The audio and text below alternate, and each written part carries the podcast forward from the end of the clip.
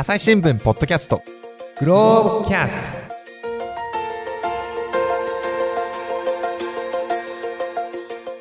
朝日新聞の木田光です、えー、本日のゲストはグローブ編集部から中川隆二さんです。よろしくお願いします。よろしくお願いします。えー、今日のテーマは何になりますでしょうか？今日のテーマは LGBT の特集をしましたので、そのお話になります。はい。あの、こちら紙面ではイラストとかもですね、とってもこう印象的で、あの、カラフルな、あの、紙面になってました。で、紙面の方では多様性見えていますかっていうタイトルになってましたよね。そうですね。この性に鍵括弧がついていて、あ、この多様性っていうのは性にまつわるこう LGBT に関することなのかなっていうのがちょっとこう伺える日本語のタイトルもついてました。で、あの、各国取材されたそうですけど、あの、まずこういう特集今回取り組もうと思ったきっかけみたいなのありますか？はい。あの、グローブの場合、数ヶ月前から特集の準備に入るんですけれども、はい、その中で、あの、同性婚をめぐる首相秘書官の、まあ、差別発言があったりとか、うん、あるいは同性婚訴訟についての一審判決が、えー、順次出ていました。と、あとは、まあ、LGBT の理解増進法案、先日可決しましたけれども、はい、その審議がもう一度、えー、なされるだろうという、ちょっと見通しもあって、うん、LGBT という言葉自体が、えっ、ー、と、多分日本で使われるようになって10年ちょっと。で、えー、みんな聞いたことがあるけれども、でも、一体実際はどうなんだろうっていうことを一度改めて考えていただけるような、うん、そういう特集にならないかなというふうに考えました。うん、いや、本当いろんな世界のあの状況をリポートしてますけど、中川さん、これまでなんていうか、LGBT についてこう取材したこととかってあったんですか？えっとですね、私は司法、えっ、ー、と、京都で司法担当をしてた時に、はい、トランスジェンダーの方の手術をめぐる裁判っていうのがあってですね、うん、それを取材した経験がありました。うん、あと、まあ、えっと、金沢にいた時に、えー、同じようにトランスジェンダーの方が多かったんですけれども、あと、まあ、同性婚の方もいたかな。そういう、えっと、人たちが、あの、北陸って割と保守的な土地柄だっていうふうにされ、言われていまして、で、そういう場所でどういうふうにあの感じているのかっていうようなことを、えー、企画したことがあります。うん、でも、そんなにたくさんのあの経験があるわけではないと思います。うん、で、あの、まず最初の事例がですね、デンマークのお話ですよね。こちらどんな取材されてきたんですか？と、これはですね、あの、まず最初にまあカミングアウトからちょっと考えてみよう。はい。と、カミングアウトと、あと、まあ、生きづらさの問題。っていうのが、えっと、まず一つ目のテーマとして考えてみようというふうに思いまして、うん、えっと、その中でそのデンマーク政府の資料に、あの、7割以上の人が職場でカミングアウトしているという、あの、統計を見つけたんです。で、まあ、それも正確にはですね、24%が職場で上司にオープンにしていないっていう、まあ、書き方だったんですよね。うん、その資料自体が。7割もそのカミングアウトしてますっていうふうに書くわけじゃなくて、24%がまだオープンにできていないですよっていうふうに紹介されてたんです。でそれはまあ政府の資料なのにそういう書き方をしてるっていうのは随分な違いがあるんだろうなっていうふうにまず思ったのと、あとまあ、あの日本でもその厚生労働省が一度職場での状況っていうのをアンケート調査してるんですけれども、それがあのレズビアンの方だと職場でオープンにされているのが8.6%、うん、あえー、ゲイゲイの方かな？が5.9でバイセクシャルの方が7.3、トランスジェンダーの方が15.8。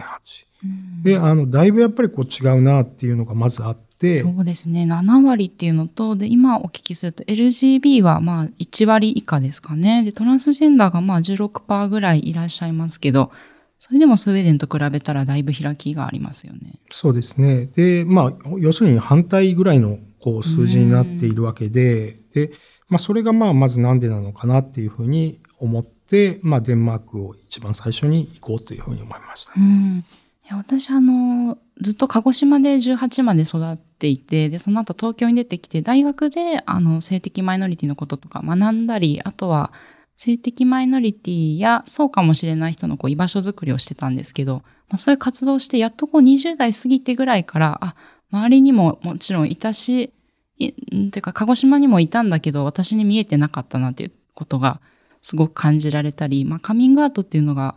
やっぱり話題にすごくなりやすい、あの、皆さん悩んでたりするので、ここのテーマって本当に、あの、そしてまあ、世界で、あの、各国で状況がすごく違うんだなっていうのを改めて思いましたね。そうですね。うん、で、あの、中川さんが出会ったのはどんな方でした？デンマーク。えっとですね、まずその、なかなかそのアポイントを入れるっていうのがそもそも難しくて、当事者の人に。まあ、セクシャルマイノリティの方々の、あの、支援団体みたいなところに頼もうかっていうふうに最初思ったんですけれども、はい、中にはコペンハーゲンにですね、ヒューマンライブラリーという、えっと、非常にユニークな活動をしている団体がありまして、うん、で、その団体っていうのは、その、セクシャルマイノリティに限らずなんですけれども、その、難民だとか、あるいは、えー、双極性障害だとか、うん、あるいは、えっと、まあ、えー、性被害を受けた人とかそういうあらゆる意味でのマイノリティの人を本としてあの貸し出すという作業を活動してるんですね。でその本として貸し出すっていうのはつまりそのその団体の事務所に行けば日曜日に今日はこういう本の人たちがいますっていうリストアップがされていて、でその人たちがと1対1もしくは1対22人対32人ないしは3人ぐらいでその人との話をこう楽し、楽しめる。というか、その人が本となって自分の語り、自分のことを語り、そして何でも質問をしていいという、そういうあの活動をしている団体があるのをまず見つけてですね。いや、これ講演会とかでこう30人とか100人対1とかならありますけど、1対1とか1対2とかだと結構距離も近いですよね。そうですね。で、あの、やっぱりあの何でも聞けるっていうのがすごく大きなところで、で、本を傷つけない限り、あの、何を聞いても構いませんというのがその団体のモットーでして、うん、で、あの、その団体自体にも非常に関心を持ったので、そこに連絡を取って、で、あの、今日本の状況と海外の状況っていうのを比較しながら、あの、記事を書きたいと思っているということを伝えたら、えー、ゲイの本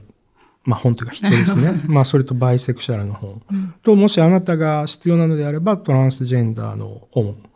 が、あの、貸し出すことができますよっていうふうに言われて、で、まあ会いに行ったという、そういうわけです。うん、うんこれって実は日本でも取り組みがあったりするんですよね。私、ね、地方、和歌山にいた時に同じくヒューマンライブラリーっていう名前でやってたなという記憶が蘇りましたね。そうですね。あの、世界でも80カ国地域以上ぐらいでやってるっていうので、日本でもあのそれなりに多分知られてるんだと思います。もうあの活動自体も20年以上になってますね。であのデンマークあの国としては法律的にはどんなものがこう保障されてたりするんですか？えっと、セクシャルマイノリティに関してっていうことですか？そうですね。えっと、雇用とか、職場での差別とかっていうのはもちろん禁止されてますし、うん、あと、そういうその職場での雇用の禁止あ、差別の禁止っていうことに伴って、割と裁判が途中で何回もあって、うん、で、あの、権利が向上されていってるっていうのが一つと、あと、まあ、あの、デンマークを選んだのは、あの、日本でも最近広がっているそのパートナーシップ法というのを、はい、あの、世界で一番初めに導入したっていう経緯もあったので、うん、まあ、それもあって、あの、行ってみようかなっていうふうに思いましたね。うんこれ記事にもありましたけど、初めっていうのは、えっと、1989年にこのパートナーシップ法ができて、で、その後2012年には同性婚もできるようになったということでしたよね。そうですね。はい。で、その中で、えっと、お会いした方が60代のお二人でしたよね。そうですね。はい。はい、とどんなこう人生歩まれておられましたまあちょっと詳しくはぜひリンクからですね、記事を読んでいただきたいんですけど、ちょっとエッセンスをご紹介いただけますか？えっと、一人目の方は、まあ、えっと、ゲイの方で、はい、えっと、ただ、えー、自分がゲイであるっていうことは、若い時に、えっと、ある程度認識していたけれども、えー、女性と結婚をして子供も、えー、できたっていう人です。うん、で、ただ、あの、彼の場合は、えっと、結婚した相手の妻が、えっと、教会の関係者の娘で、はい、で、教会が、えっと、彼の過去の、えー、言動とかっていうのを、えー、調べて、あなたはゲイなんだから、えっと、妻子とは別れなさいっていうことを、まあ言われたと。で、えっと、妻子が、ある時帰ると、まあ妻子が家からいなくなっていて、で、まあ教会からそういうふうに、まあ通告をされて。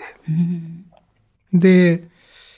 まあ、えっと、ただその時に、その時点ではもう奥さんには、えっと、自分の性的思考が、えかつてそうだったし、もしかしたら今もそうかもしれないっていうことは話はしていたんだ。だから、えっと、妻との関係は決して悪かったわけではなくて、お互いがまあ尊重し合えるような関係だったんだけど、えー、教会からそういうふうにプレッシャーをかけられて、で、まあ自分はいろいろと考えて、だけれどもそのゲイであることと、えっと、信仰のどちらかを取れっていうふうに、まあ迫られたけど、うん、自分にとって、その、その二つっていうのは自分の中でまあ、誰が何と言うと、まあ二つともがあったんだと。うん、で、なので自分はもう、あの、自分を変えるんじゃなくて、自分と人との関係、自分と社会との関係を、まあ、変えていこうっていうふうに思って、で、まあ、妻と、えー、話し合って離婚をして、で、カミングアウトをして、で、えー、まあ、団体のようなところにも所属をして、うん、えー、顔も名前も出して活動し始めて、で、えっと、一番自分が貢献したのは、その、えっと、まさに自分が離婚を迫られた教会で、えー、同性カップルとかも、まあ、結婚式とか挙式ができるようになるように尽力したことだっていうことを話されてましたね。いや、今あの、えっ、ー、と、パートナーの方には元から自分の性的思考を言ってたけど、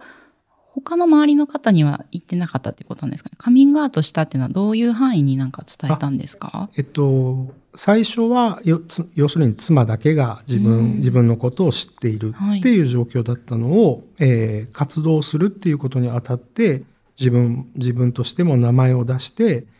団体に所属し、うん、取材ももちろん受けるし、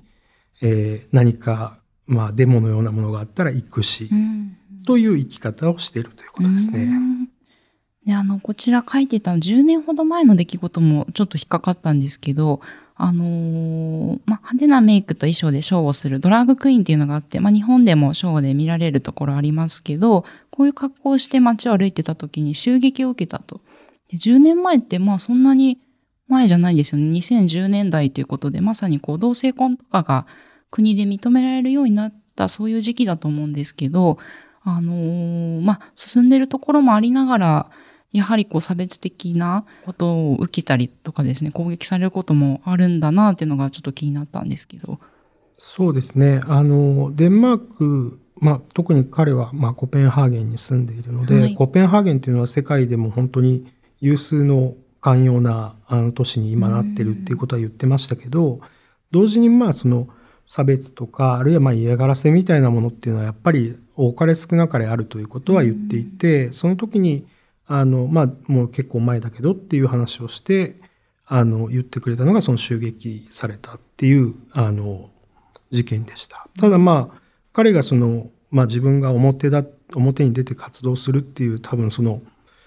自負とか、あの、決意があったからだと思うんですけど、うん、まあ裁判にもそのドラッグクイーンの格好のまま出廷して、うん。まあ、人定質問に答えて何があったかっていうことを、まあ、裁判官の前できちんと話をしましたっていうのが、まあ、ありましたね。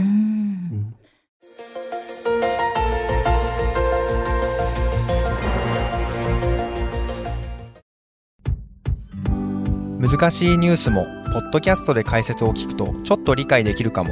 朝日新聞デジタルのコメントプラスって知ってる？テレビでおなじみのコメンテーターや記者が記事の背景やその先について投稿しているよ。もっと深く。もっとつながる。朝日新聞。いやこの方の場合本当にもう活動もされてるで名前もあの顔も出してということなのでもう全世界にこうカミングアウトしてるような状態だと思うんですけど一方でそういう方ばかりではなかったんですよね。そうですね。あの、バイセクシャルの本として、あの、お会いしたのは、やっぱ60代の男性でしたけれども、はい彼も、えっと、彼もですね、妻と、えっと、ごく近い家族には、うん、あの、自分の性的思考を伝えているし、一緒に、あの、話、そのことについて話もしていると。うんうん、だけど、えー、自分が住んでるのはコペンハーゲンじゃなくて少し離れてる小さな村だというふうに言ってたんですけれども、はい、そういう場所だから、あの、職場では、まあ、もうすでにリタイアはしてますけど、職場ではカミングアウトしていないし、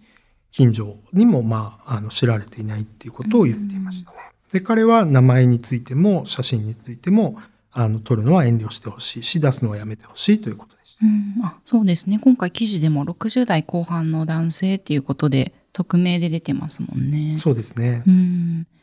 まあ、この辺ってやっぱり人によってこうどういう生き方を選ぶかっていうところだとは思うんですけど、こう両方の生き方取材してみてなんかどんなことを思われましたか？そうですね。あの、やっぱり人それぞれなんだなっていうのが、うん、あの、当たり前ですけど、やっぱり人それぞれだなっていうふうに改めて思ったっていうのが一つです。うん、で、もう一つは、あの、コペンハーゲンとその村っていう場所の違いっていうのも、まあもちろんあるだろうと。うん、で、ただ、その、後者との出てきたバイセクシャルの人であっても、そのカミングアウトはしてないけれども、その、えー、ヒューマンライブラリーに行けば、そこで、まあもちろん対面をして、うん、まあ話すことはでき、話すというか自分の体験をまあ語っているんですよね。で、その、なんでじゃあ、あの、本として語るんですかっていうことを聞くと、はい、その自分はずっとその、自分が自分の性的思考について、まあ、ずっと悩んできたんだと。うん、でどうしてあの男の人を好きになり同時に女の人も好きになりっていうことが他と違うのかっていうことを随分悩んで、うん、でまあ今みたいにネットがあるわけではないしあの頼れる情報源に当たれないし、うん、誰に聞けばいいのかもわからないという状況でずっともがいてきたからそういう自分の体験っていうのが同じような、まあ、若者たちに役立つんじゃないかなっていうことをまあ考えてるんだっていうことを言っていて、それだからあのカミングアウトはしていないけれどもその悩みを共有しようとかあるいはそのお互いにとってのなのかなあるいは自分に自分に関する起きたこととか考えたことを社会でシェアしていこうっていう、うん、そういうあの姿勢っていうのはあるんだろうなっていうふうに思いましたね。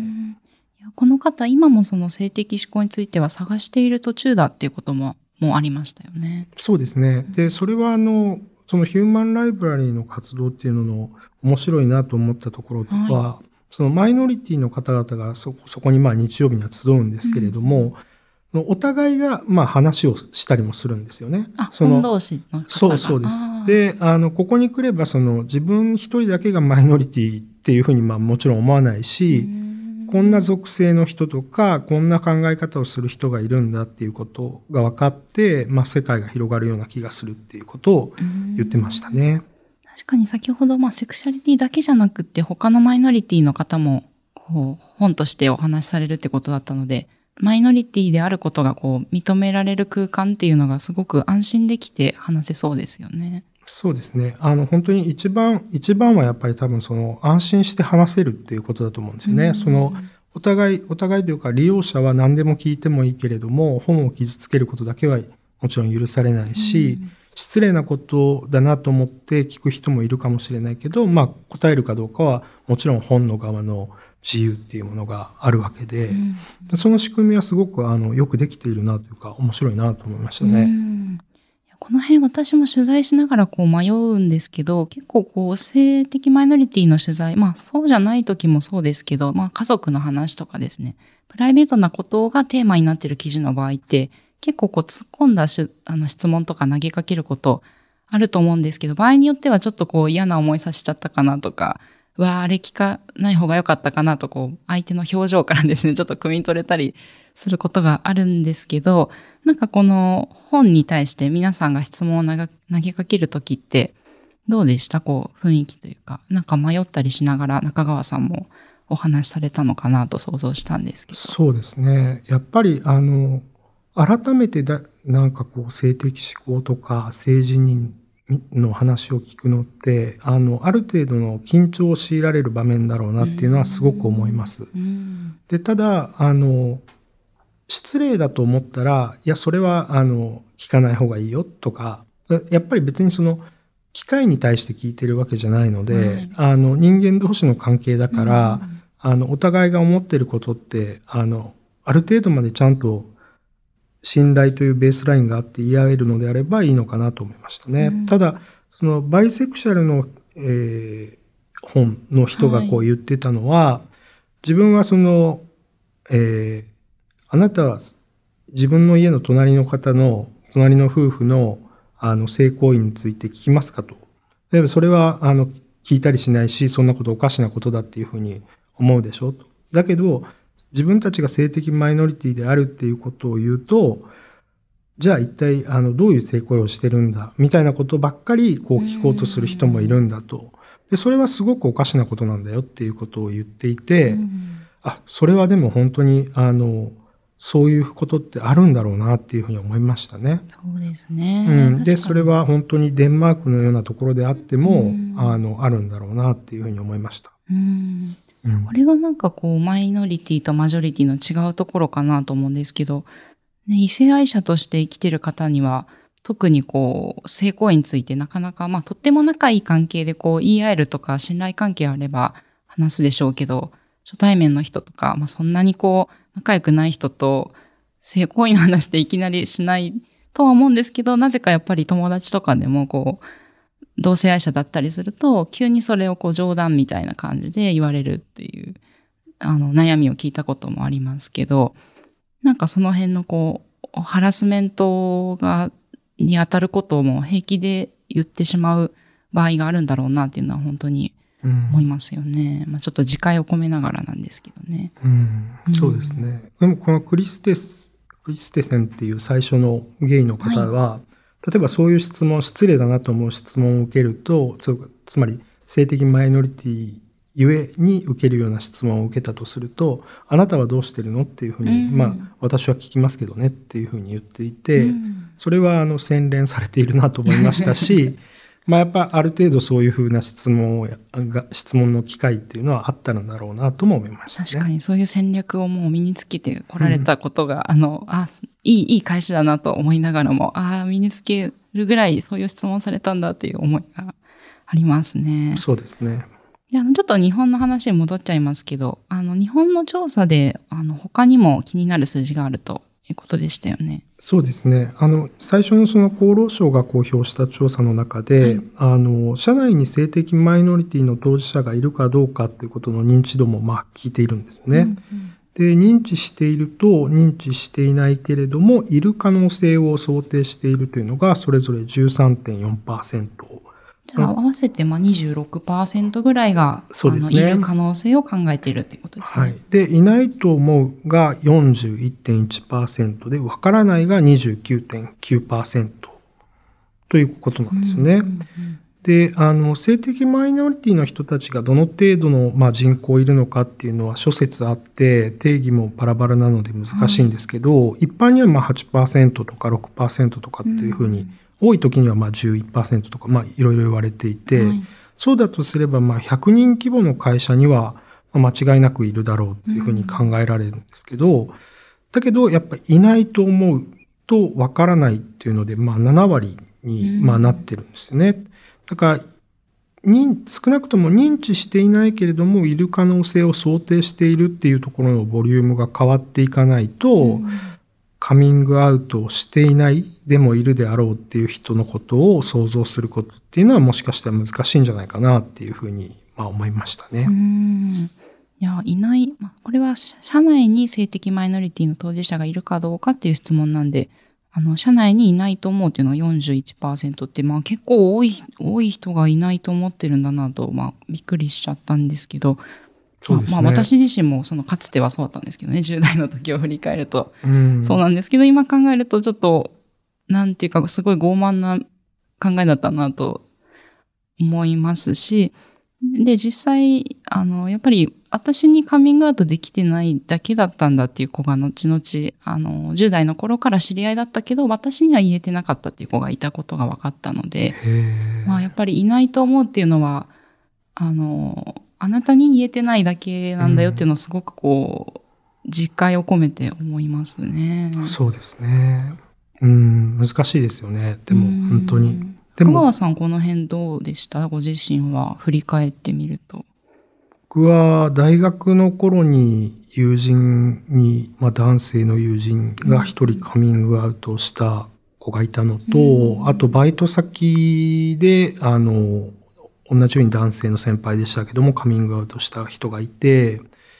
で、もう結構前の話なんですけどね、本当に。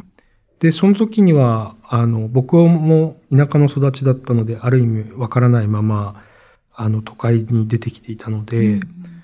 えー、そうなんだっていうふうに言うぐらいしかきっとあの時できてなかったんだろうなと思うんですけど、でもその後は、あの、まあ、朝日新聞に会社に入って、僕がカミ知っているカミングアウト、あるいは僕にカミングアウトした人っていうのはやっぱいないいないですよね。うん。でも、いない、カミングアウトして、してる人がいないから、どこかでいないっていうふうに、あの、思っていた時期っていうのはやっぱあると思いますよね。うん、うん。それはやっぱり、あの、やっぱり同質性なのか、うん、会社という場所がそういうふうに思わせるのか、うん、うん、でもそれは自戒を込めて本当にそう思いますね。うん。あの、カミングアウトをどういう年代の人がしてるかっていう、まあ、厚労省ではなくて別の日本の調査なんですけど、まあ、若年層になればなるほど、えっ、ー、と、周りにカミングアウトしてるっていう調査もあるので、うん、まあ、やっぱり年代によっても今後変わっていくんだろうなと思いますし、すね、まあ、私自身も会社に入ってから、あの、出会ったりもしているので、あの、まあ、自分の選択、カミングアウトするかしないかっていうのは、あの、その人の選択なんですけど、あの、周りの人が、まあ、いるだろうなという想像を持って、うん、あの、過ごしてくれれば、多分もっともっと言いやすい会社になるでしょうし、社会も変わっていくんだろうなということを思いますね、うん。そうですね。そのヒューマンライブラリーの創設者の方にもまあ話を聞いたんですけれども。これ創設がデンマークなんでしたはい。デンマーク、コペンハーゲンですね。そこが、あの、オリジナルの場所で、で、あの、彼は、まあ、日本にも来たことが、先ほど、あの、おっしゃったように、日本でも活動が広がってるのに来たことがあって、でも日本はすごい、あの、同質的な社会だろうっていうふうに、だけど、その多様性っていうのは、あの、多様になっているわけじゃなくて、もともと多様なのを見ようとしてるか、あの、見ようとしてないかによって違うんだっていうことを言っていて、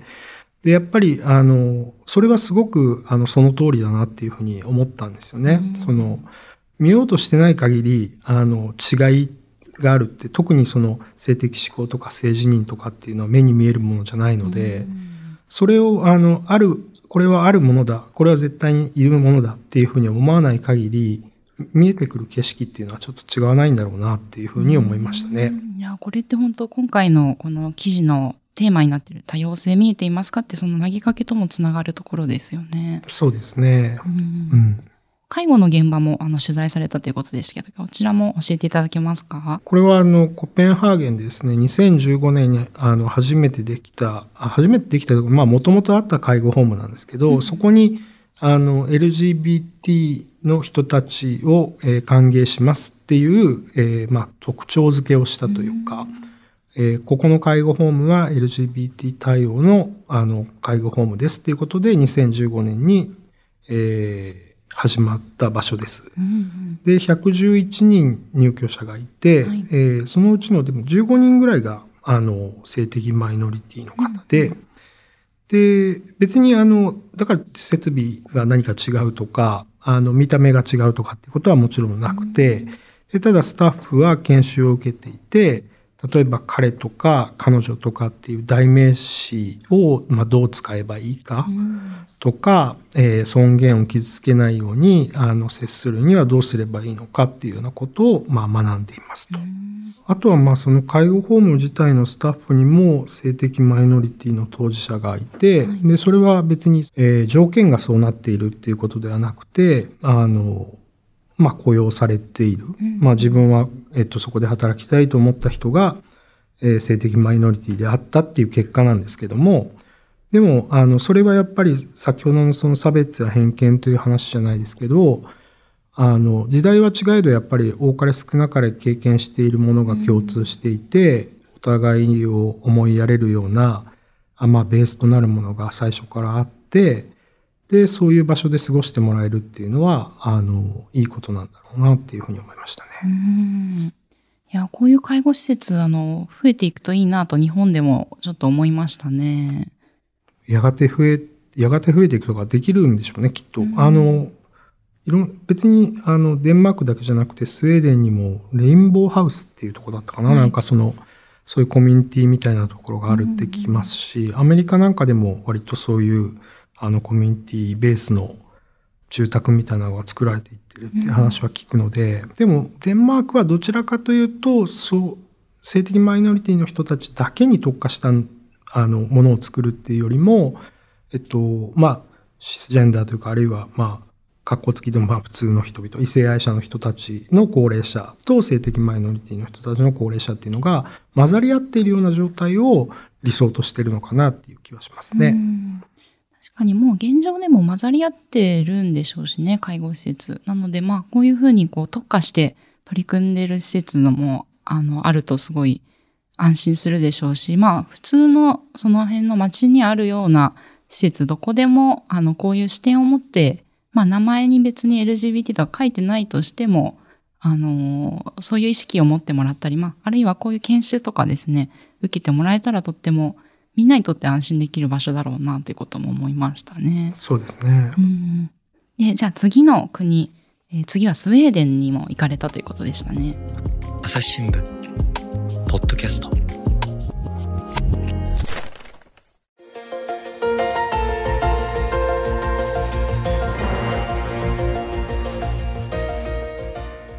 話はつきませんが、続きは次回にお届けします。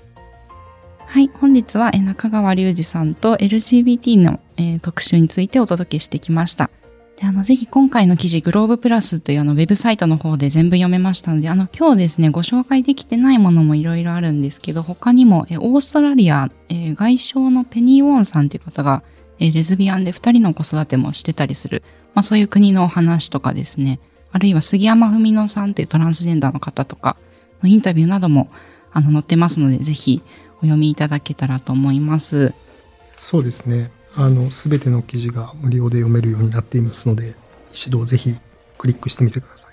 本日はありがとうございました。ありがとうございました。リスナーの皆様番組を最後まで聞いてくださりありがとうございました。朝日新聞ポッドキャスト番組を続けるためお力添えいただけると幸いです。ご使用のアプリから番組のフォロー、レビューをお願いします。で番組をスクロールやタップすると説明文が出てくると思います。こちらのリンク、お便りフォームからご意見やご質問もお待ちしています。番組のリクエストもお受けしていますので、ぜひご意見をお寄せください。朝日新聞ポッドキャスト、朝日新聞の木田光がお届けしました。それではまたお会いしましょう。